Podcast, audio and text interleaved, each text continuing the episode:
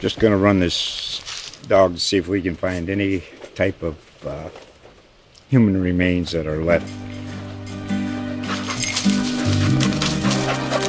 Listen to Where Secrets Go to Die The Disappearance of Derek Hennigan. From the Detroit Free Press, a new podcast set in the woods of Michigan's Upper Peninsula. Available on Apple, Spotify, Freep.com, or wherever you get your podcasts. Welcome to the latest in a series of podcasts from the Journal Star editorial board interviewing candidates for the at large city council election. Today we have with us Brandon Martin, one of the 15 candidates for city council. I'm Chris Kaergard, Journal Star associate editor, with Dennis Anderson, Journal Star executive editor. Good morning. Morning. Brandon, thank you for being here. No, thanks for having me talk to us first about uh, a little about yourself and what it is that motivates you to run for city council. Yeah, so uh, my name is Brandon Martin. Um, born in uh, uh Central Illinois, uh, I've been uh, creating my own businesses from the ground up since the age of 12. Um, I currently own or am part owner of nine distinct businesses here locally. Most of them are based in Peoria. Um, you know, I just I care greatly about the community, and I'm I'm I'm I think there's time to. This is the time to make a difference, and I'm ready to step up and uh, get involved. And um, you know, I think we need we need help, and I think it needs a fresh fresh face and fresh ideas to the city council. And I'm willing to uh, take the time and uh, make a difference. So. What have you been doing to prepare yourself for a job like this?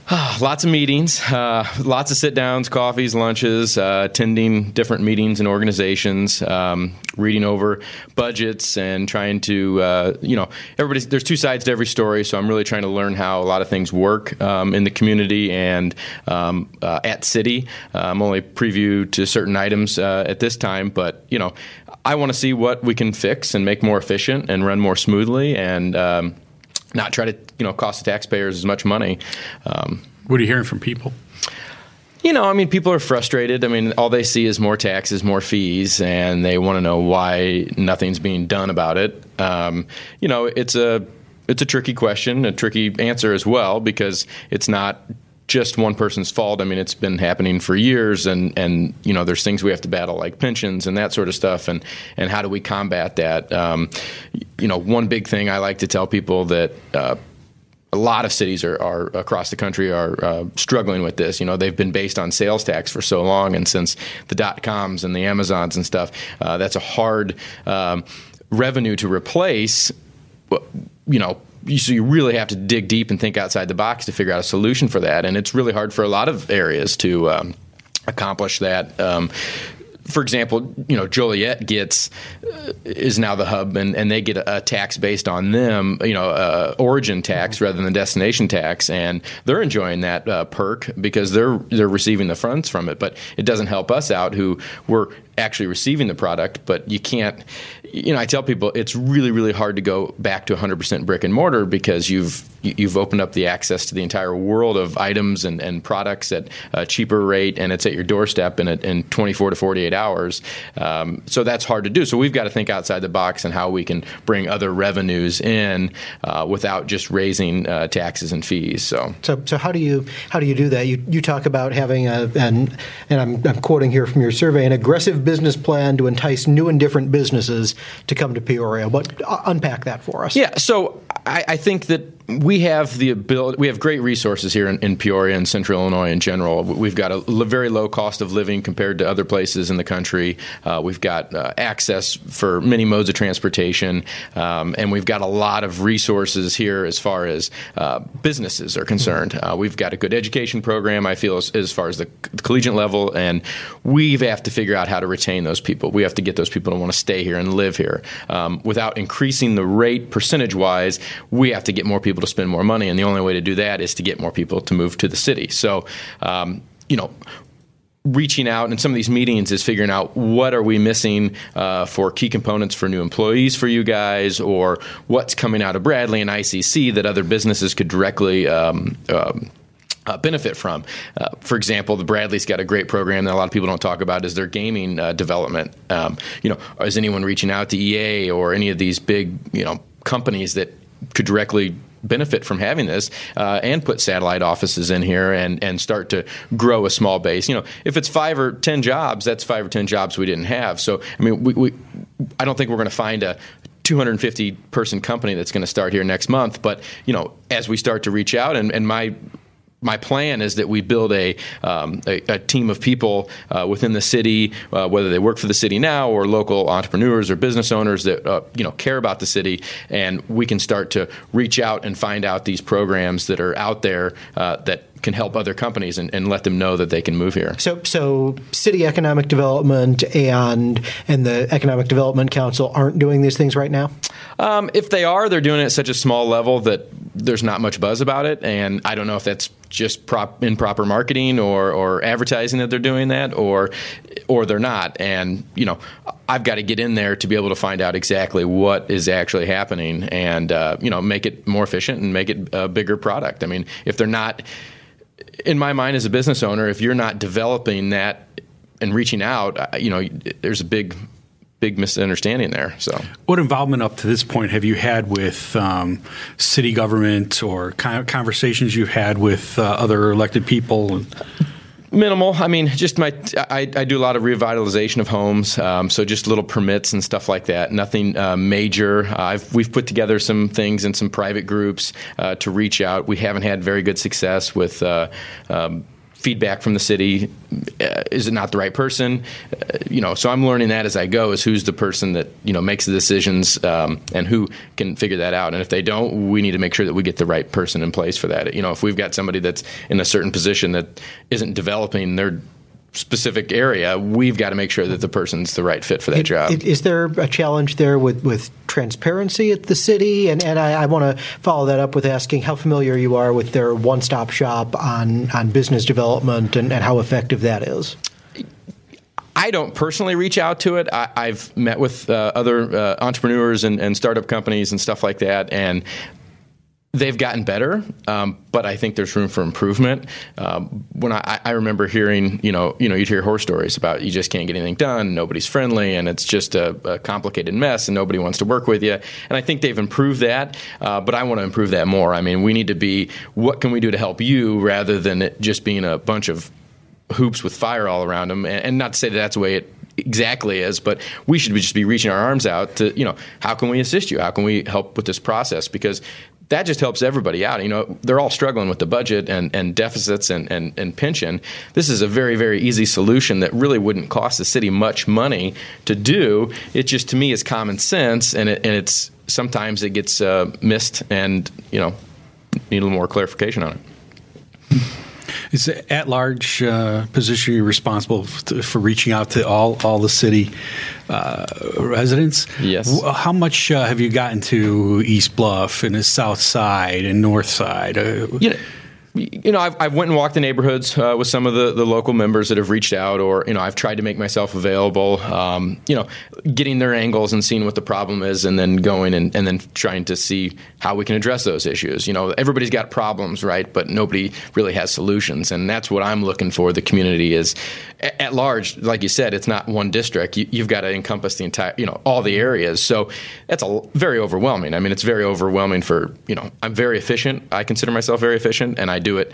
Uh, I run a lot of companies at once. I use technology to my advantage, and this is a lot of information coming in at once. I, I think I'm doing a great job at managing it, um, but I want help with the community. I mean, again, if you got a problem, let's come up with a solution because, and that's why I'm meeting with these people because your idea might not be perfect, and your my idea might not be perfect, but you combine the two ideas together, they turn out to a very good solution, and and you just got to be able to morph that into a solution that works for everybody. So.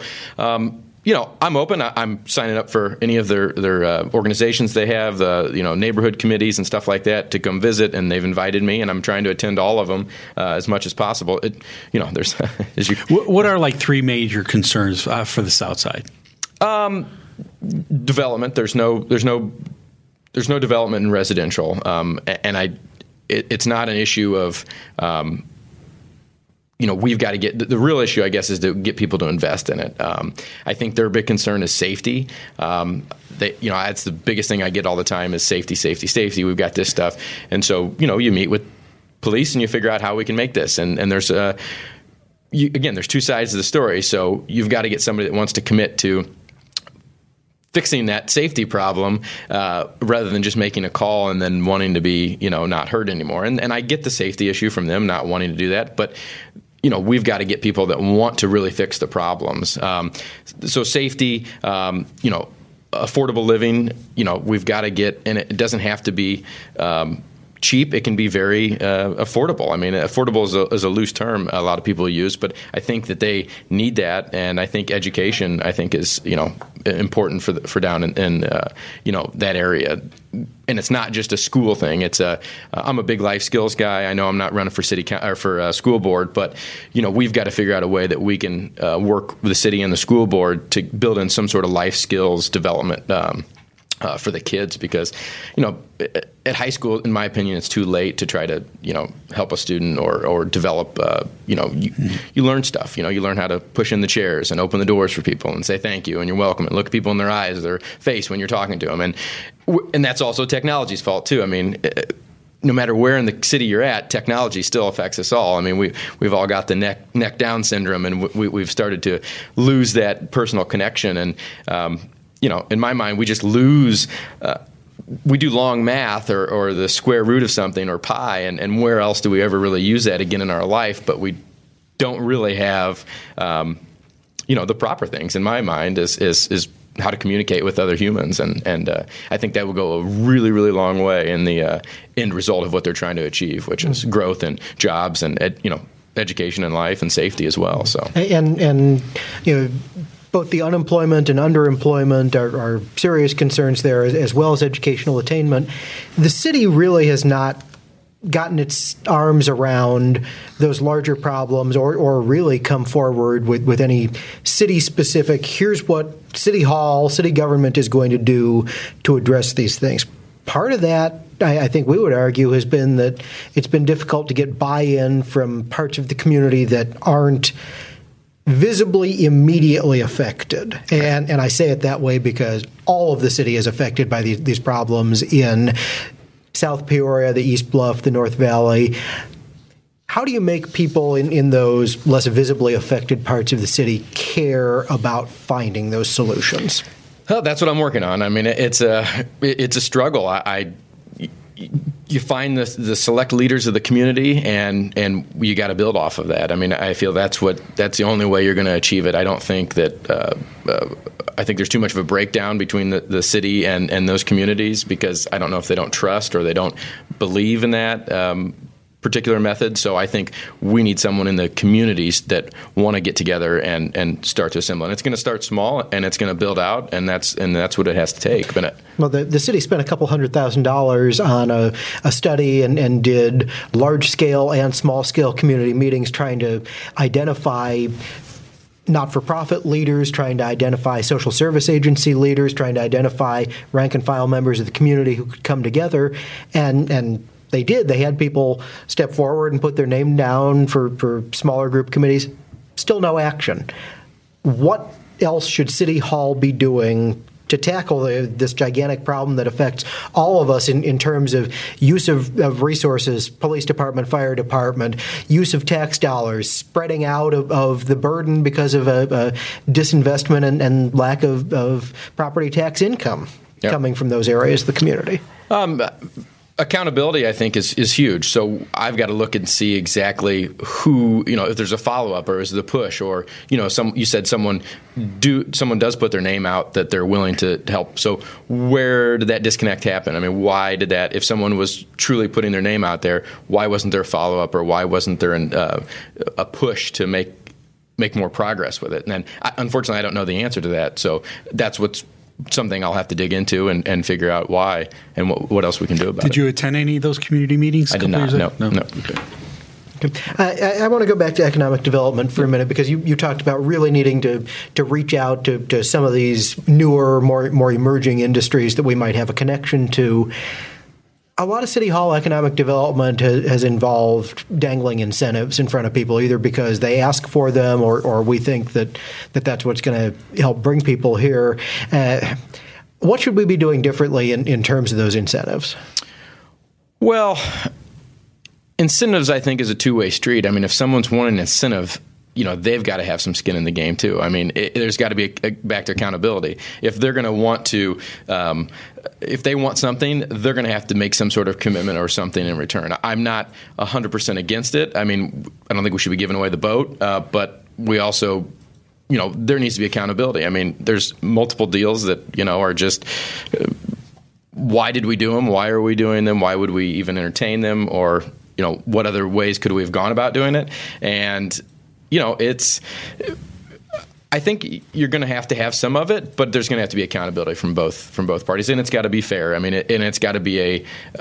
When we look at things like that, it's got to be something that is. Um, um, not just a one-party, one-biased uh, point of view or decision. It, it, needs to be someone that's outside of who personally benefits from it or or, or benefits mm-hmm. in general from it. And I think that's one thing that we can incorporate. Uh, there's so many people I've talked to that have volunteered to you know offer solutions and, and, ideas to help figure out you know if we're looking at a particular industry it doesn't need to be something that a we are paying for as a city or a taxpayer that the person wanting to do the business should be responsible for paying for but it's also not something that they should be deciding who gets to help them with their their evaluation of, of the product or the industry move. And that's that's big because you know there's too much one-sided stuff I, I feel like in a lot of uh, any business dealings. And I think if you bring, especially when you're dealing with taxpayer money, there needs to be someone that's outside of the deal that is helping make the decisions rather than people who have never worked in that particular industry or that sector of, of the world. I mean, that's what. What do I know about medical? I mean, I wouldn't I wouldn't go give my advice on someone who was, you know, going to have surgery. So why would someone who doesn't know anything about, um, you know, machining be involved in, in that decision? Um, City Council just completed uh, budget for this year mm-hmm. and made uh, a lot of cuts on staff. excuse me, increased uh, or created a couple of fees that uh, for stormwater and sewer and for the help with the pension. What did they do right? What did they do wrong? Well, I mean, they've got to come up with a budget, right? I mean, uh, to them, that's their only resource. Um, from my knowledge, is that you know they're it should have been looked at a long time ago, way before then. I mean, we've known this problem is coming. I mean, how do you not know it's coming, right? But so what's the disconnect? And that's what I'm trying to figure out is where am I missing something completely, or is it just a lack of ideas or concepts or development in other areas, um, rather than just creating taxes? Because we can't create fees or taxes because it's just going to push everyone out and, and it, it's not going to help us. So, um, you know I've got to really I want to go in and I really want to analyze every single line item in the budget. I want to make sure that we have stuff that is relevant to society today, that we're paying for stuff that are that's that's being used. If there's a certain sector that we have no reason spending money on, why are we spending money on it? And I think that if we rank these in priority of what the city actually needs to run its services and to make sure that public safety is is top tier and that everything is is, is ranked down to, you know, something that costs us $100,000 that there's no reason we haven't used this since the 80s. Why are we still putting money into to this and why are we still letting it, you know, cost did, us money? Did you do the online budget challenge that the city offered on its website 2 years ago? I did not, no. Okay. No. And that allows you to go through line by line on, on the expenditures and the, the revenue that's available and, and sort of craft your own budget. Okay. yeah. On, on I was aware of it. I just didn't I didn't take place in it. So, mm-hmm. yeah. Okay. Uh, on, on, the, the public safety end of things, we're, we're coming off a year that was a, a record tying year for the number of homicides in the city. What what should the city be doing differently in, in terms of its its policing strategy? Yeah, I mean, I think it's community outreach. Um, I think it's I think it's cooperation. I think it's um, you know I think they've I think the police department has got some uh, things coming down the line of really starting to work with, uh, try to work more at the street level. I think it's a disconnect of, of, you know, I mean, the police get beat up a lot. Uh, you, know, all the news stories, everybody that everything that happens. Um, we've got to bridge that gap between the, the, the public and the police department. And I think the police department knows that. I think they're going to want to work on that because I think people are intimidated by them. But I think that th- with the right training. I think they can learn how to be a little bit more uh, on the streets, if you will. And I think that helps relations. So, uh, you know, I mean, some of the stuff is is is gang related, uh, drug related. you know, can you stop all of that? I don't think you can always. I don't think you'll be able to stop all that completely. Um, but I think if you have a relationship between the police and the citizens uh, that they feel they have a relationship with, uh, I think it'll it'll reduce over time. And I Do, think does the city need to expand the resident officer program? Yeah, I think so. I, I, think it. I think it is a very beneficial product. I mean, I think having someone living in the community is huge. I mean, they but it's got to be done right. I mean, it's got to continue to grow and be done proper, and make sure that hmm. there is real. And, and, I, and I'm should, not. Should the city consider a a requirement to impose in in its contracts for public safety that that fire and police officers live in the city? A residential requirement for them. I think I think it's important. I think that they should. I mean, they you don't realize again back to the sales tax we've a lot of cities run on sales tax and for years i mean we don't realize how much we lose from um, people spending in other communities and you know those communities obviously benefit from it but you live in the city you should vote you should live in the city that you you work i mean because then you get a vote and you get to voice your opinion and and make sure that you know your voice is heard and unfortunately we you know that went away years ago and i think that it, it, it's pretty beneficial. I mean, is that something you would be willing to incentivize? Because the likelihood of, of just getting it into a contract without giving something else away as, as part of of that, it seems low. I mean, I think we, yeah, you're right. I mean, it, it is low. Everybody has to be want to improve the community. I mean, people don't realize how you know. I, I, get a lot of feedback of why I'm talking to people outside of Peoria as well for support. Is but Peoria is the is the main ship. If this boat sinks, they all will go down. I mean, the whole community needs Peoria to thrive, and everybody's got to start wanting to build this community back up because otherwise we're all going to be in a world of hurt. And that's why one of the reasons I'm running, I mean, it's the most important reason I'm running is because I want to try to fix the problem and help the city council and everybody else out with new ideas and bring them new concepts and, and show them that there's other ways outside the box. And, and that's, you know, what are you going to give up? I mean, eventually it's just going to run out, right? I mean, that's that's why I don't understand why a lot of people don't get that is that you can only get water from the well for so long before it's dry. I mean, so we have to figure out a solution. I think that's a very easy solution to want to live in the community that you work in, and you know, I, am sure a lot of people don't see it that way, but that's how I see it. City council has one employee, and that's uh, city manager. Mm-hmm. What kind of job is Patrick Urich doing? Um, I think he's with the resources and stuff he has. I, I mean, he's he's doing what he all he can do. I don't, you know, it's everybody's fault in my opinion. I mean, it's everybody needs. We need new ideas. We need to work together, and we need to figure out solutions to the problem, and rather than just taxing. And that's that's all you can do. I, I want to ask you a couple of philosophical questions as, yeah. as we wrap up here. Uh, you, as a council member, if, if you're lucky enough to be elected, uh, are going to be privy to some information that, that either the general public will not have in, in certain private instances or more information than many members of the general public will choose to look at. You're also going to get a lot of feedback from members of the public on what they think you ought to be doing or, or not doing on, on certain issues.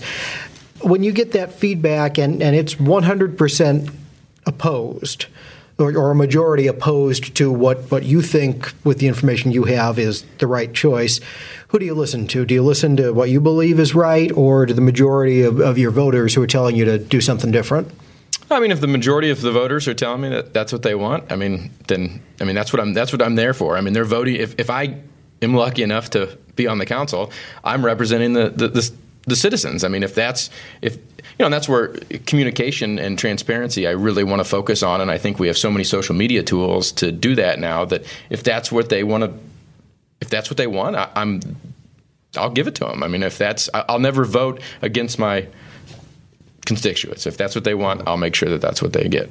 Okay, and and I do want to ask you too. Uh, part of the most important job of a city council member when, when you have these ideas or, or proposals or changes is being able to count to six get five other people to vote with you on them. How do you persuade a, a, council that, that may not agree with you and, and persuade people on that council who have been there for decades in some cases to go along with, with what you want? How do you persuade someone to do something? The art of communication. I mean, it's just as important at, at, at marriage or a partnership or whatever you have. You, you've got to be able to talk it out, and you've got to be able to show them points. I, I like facts. I, you know, some of these debates, I, you're asked these questions off the cuff, and unfortunately, I've been on city council, so I don't know directly the answer to uh, you know all of them. And I like to be able to read and correctly analyze, uh, you know, the answer. And it's one of these things. I want to prove to them facts and, and, and show them exactly how it is. And I think if you do that with an artistic way of,